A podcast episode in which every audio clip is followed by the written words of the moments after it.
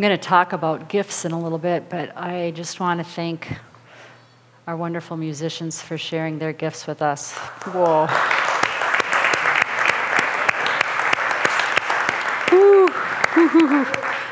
Just start sobbing periodically. it's great. And then dancing and then laughing and yeah. not shoe bopping. My husband was actually babysitting during the bop, I was looking around like, where is he? He's hiding. um, so we have asked several questions. We have a couple more to go. We have asked who, what, when, and where. So what do you think is next? Nope. Nope. Well, half of you are saying the right answer, and half of you are saying tomorrow's answer. So try it really loud. Why? Why? Why? Yes. And I was thinking about this. If you asked the average person on the street which of these questions would be most important for them to have answered, my guess is that this would be the one. Because people want to know why. Why do I exist? What is my purpose? It brings me back to the very one of those very first quotes I gave you. We want to know that we matter. And that's why I think I love so much Pope Benedict's quote that says each of us is the result of a thought of God. Each of us is willed, each of us is loved, and each of us is necessary. We are necessary. God has a plan for our lives. It also reminds me of St. Augustine's quote that I shared yesterday You have made us for yourself. You have made us for ourselves and our hearts are restless, Lord, until they rest in you. The deepest truth of our existence is that we exist for God. And we, when we come to know this truth, when it moves from our head to our hearts to just every part of us, we can't help but want to share it with others. We want others to know that as well. A few years ago, I read a book by Henri Nouwen called Life of the Beloved. And it was a great book. I was really enjoying it. And then I ran across this one sentence. I thought, this is it. If I just remember this sentence, this, this sums up my life. It says that my, the life, my life's purpose is to realize that I am the beloved of God and then help everyone else realize that they are the beloved of God. That's it. If it, it all boils down to that, I need to realize that I am God's beloved and then help everyone else realize that they are God's beloved. So, we are going to talk today about mission. Um, but let's begin with a prayer. You will receive power when the Holy Spirit comes upon you, and you will be my witnesses in Jerusalem, throughout Judea and Samaria, and to the ends of the earth. Lord, you call us to be your witnesses wherever we are whether it be in Judea or Samaria or right here in Minnesota. But we do this by the power of the Holy Spirit. And so we ask right now, Lord, that you would just prepare our hearts, if for nothing else, to realize that we are your beloved. That's our goal. Once we realize that, it's just going to spill out of us. So help us open our hearts to know your love in new and mystical and miraculous ways. For that is your desire for us. You made us for you. Help us to know that, that we are necessary. In your name we pray. Amen. We are made for mission. The word mission has the same root as the word for mass. So, you Catholics out there, do you know what, where Mass comes from? Do you know what, what the, why we say it's the Mass? What? The dismissal. At the very end of every Catholic Mass, a priest or a deacon says, Go. That's the last thing they say. And they might say, like, go and proclaim the gospel, go forth and tell the good news. They can say it in many different ways, but they say, Go. And then the congregation responds, Thanks be to God. We are made for mission. The church exists, we exist to evangelize, to let everyone else know that we are God's beloved, that they are God's beloved. Matthew 28, 18 through 20 is called the Great Commission. He is commissioning them, giving them a mission. giving us a mission. It says, Jesus approached them and said to them, All power in heaven and earth has been given to me.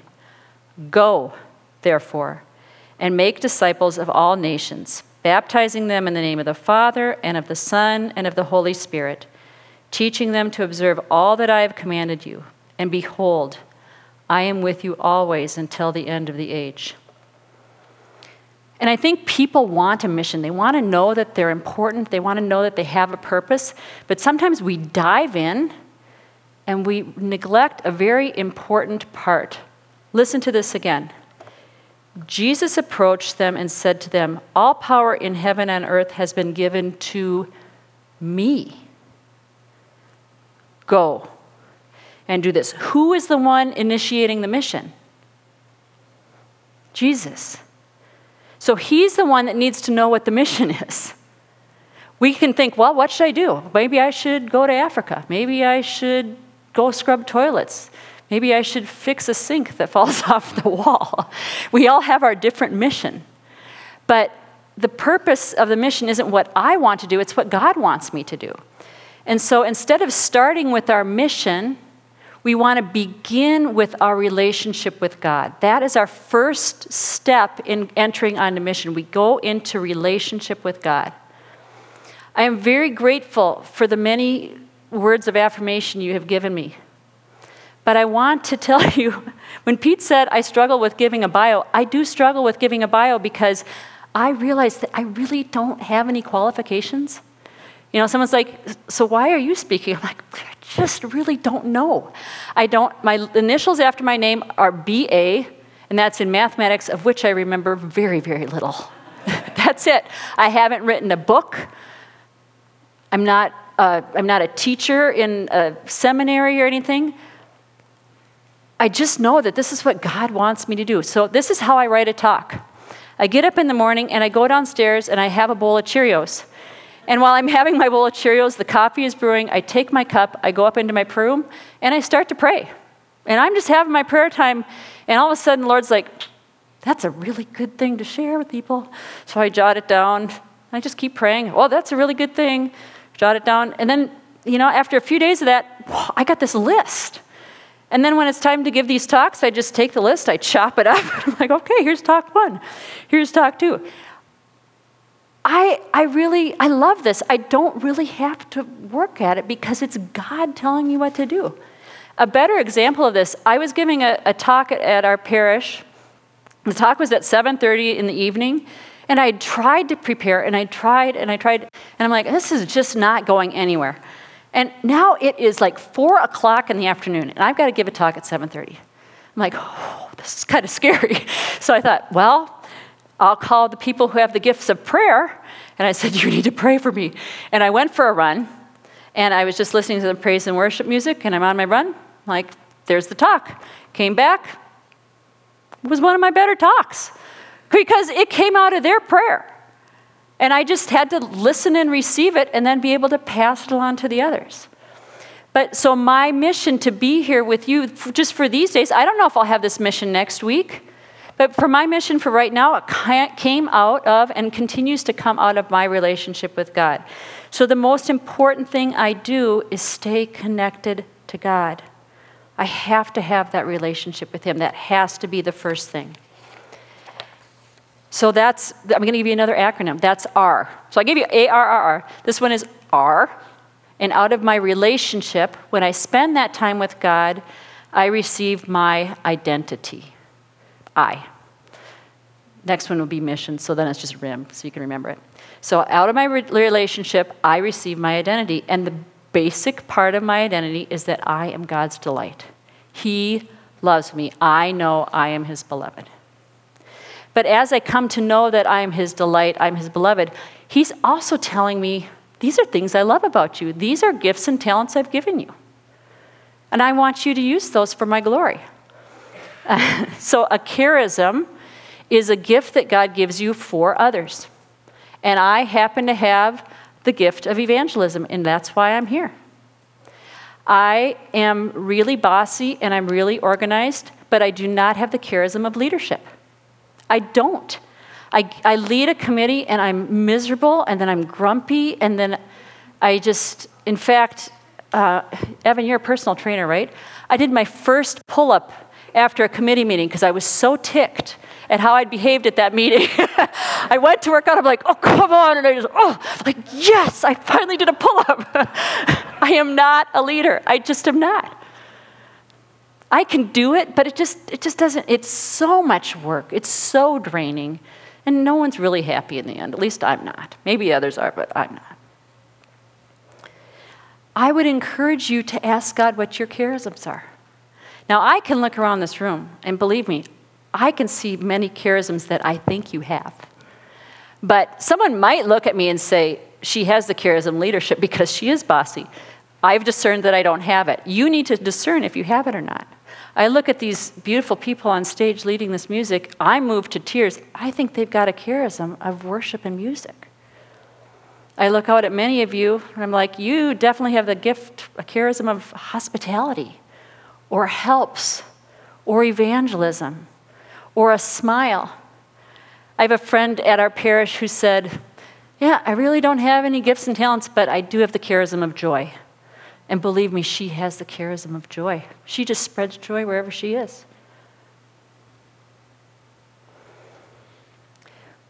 Many people are afraid of mission. Like, what if, what if he sends me to Africa? But when we follow the relationship to identity to mission, we really don't need to be afraid because God loves us. He wants our very best all the time. He's there loving us, He's equipping us. I love this, the, the line God doesn't call the equipped, He equips the called. So we're having this relationship with Him. We find our identity. He, he shows us what our charisms are. And then He just leads us into mission. God, in His great goodness, in my devotional this morning, was all about this. He said, We give God our first yes. And then after that, it's just this explosion of yeses as He just leads us on this journey. Here's this for you. Here's this for you. Here's this for you. And like I said at the very beginning, this makes my heart sing because this is what I was created to do. I love it. It's just, it just makes me so happy to talk about how great God is and to let you all know you're the beloved.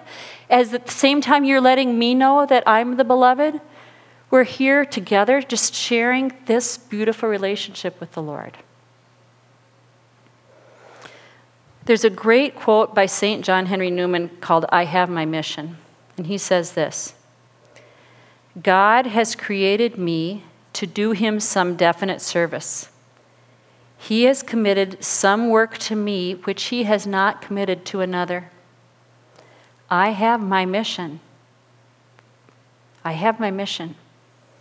But then this is a really important line. He says, I may never know it in this life, but I shall be told it in the next. We don't even need to know what our mission is. All we need to do is stay in relationship with the Lord, let Him tell us who we are to Him, how much He loves us, what He's equipped us to do, and just say the next yes.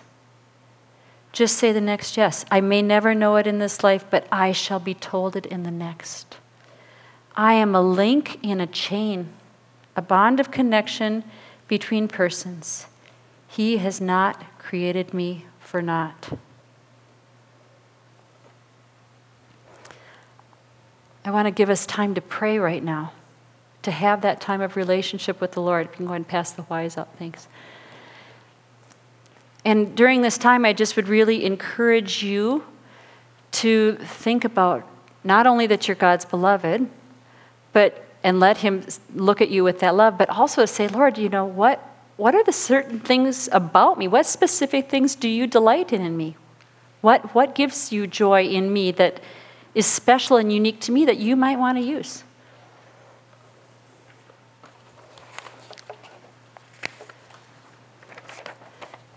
The Bible verses are that Great Commission, the Matthew 28, that God says, All power in heaven has been given to me.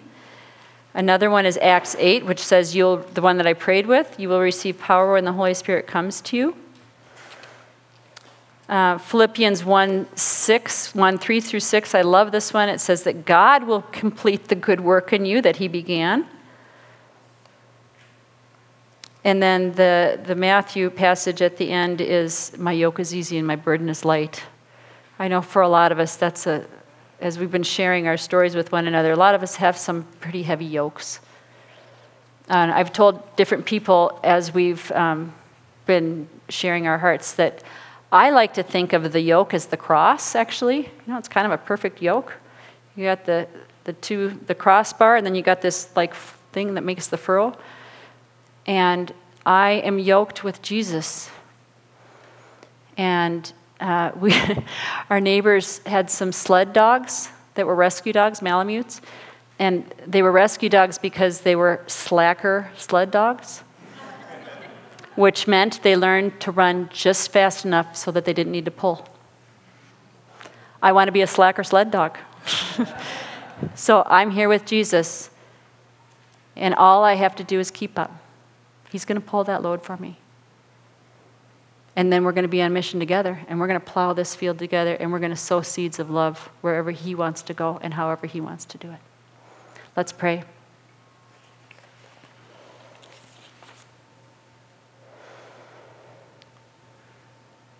Lord, your children are here, your dearly beloved, delightful children.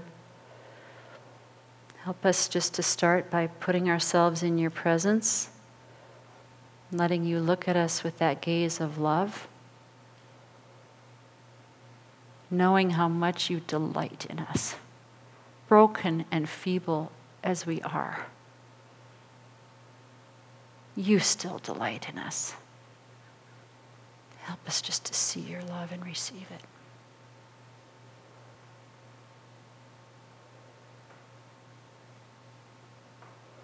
And as we sit in that gaze of love, we, we take time now to go into our hearts and acknowledge our thoughts and our feelings and our desires. They may be feelings of fear. What would this mission look like? They might be feelings of excitement. Um, might be desires that we want to know more of your love whatever it might be, we're just going to take time and just acknowledge whatever is stirring in our hearts.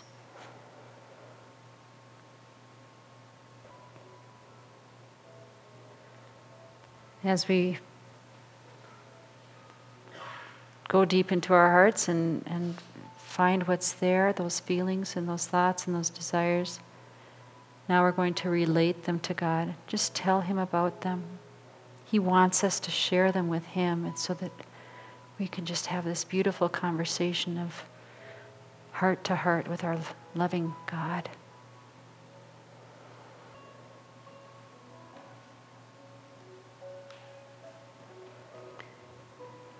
And then for the next five to 15 or five to 10 minutes, we'll just receive. So as you tell your heart to the Father, just let Him tell His heart to you now. What He has to say to us is so much more important than what we have to say to Him. Just receive those words of love and delight and how we are so precious to Him and so unique and special. Lord, we thank you that we are your beloved children, that you delight in us because we belong to you. We are yours. Help us to come to know that we are your beloved and to grow in that knowledge and in deeper and deeper into that love every day of our lives that that love might spill over and help everyone else know that they are the beloved amen a few days ago we talked or maybe it was yesterday i can't remember anymore. We talked about peter. Anyway uh, we talked about peter denying and jesus restoring him. And if we remember the, the betrayal of jesus and his arrest you know he was brought before annas the high priest he was brought forth before caiaphas and all these people and Peter fled and then was hiding behind the scenes and denied him before, you know, just these little peasants. But now, in Acts 3, Peter has been redeemed by Jesus, he's been restored, and he's received the Holy Spirit. And so Peter and John heal a crippled beggar.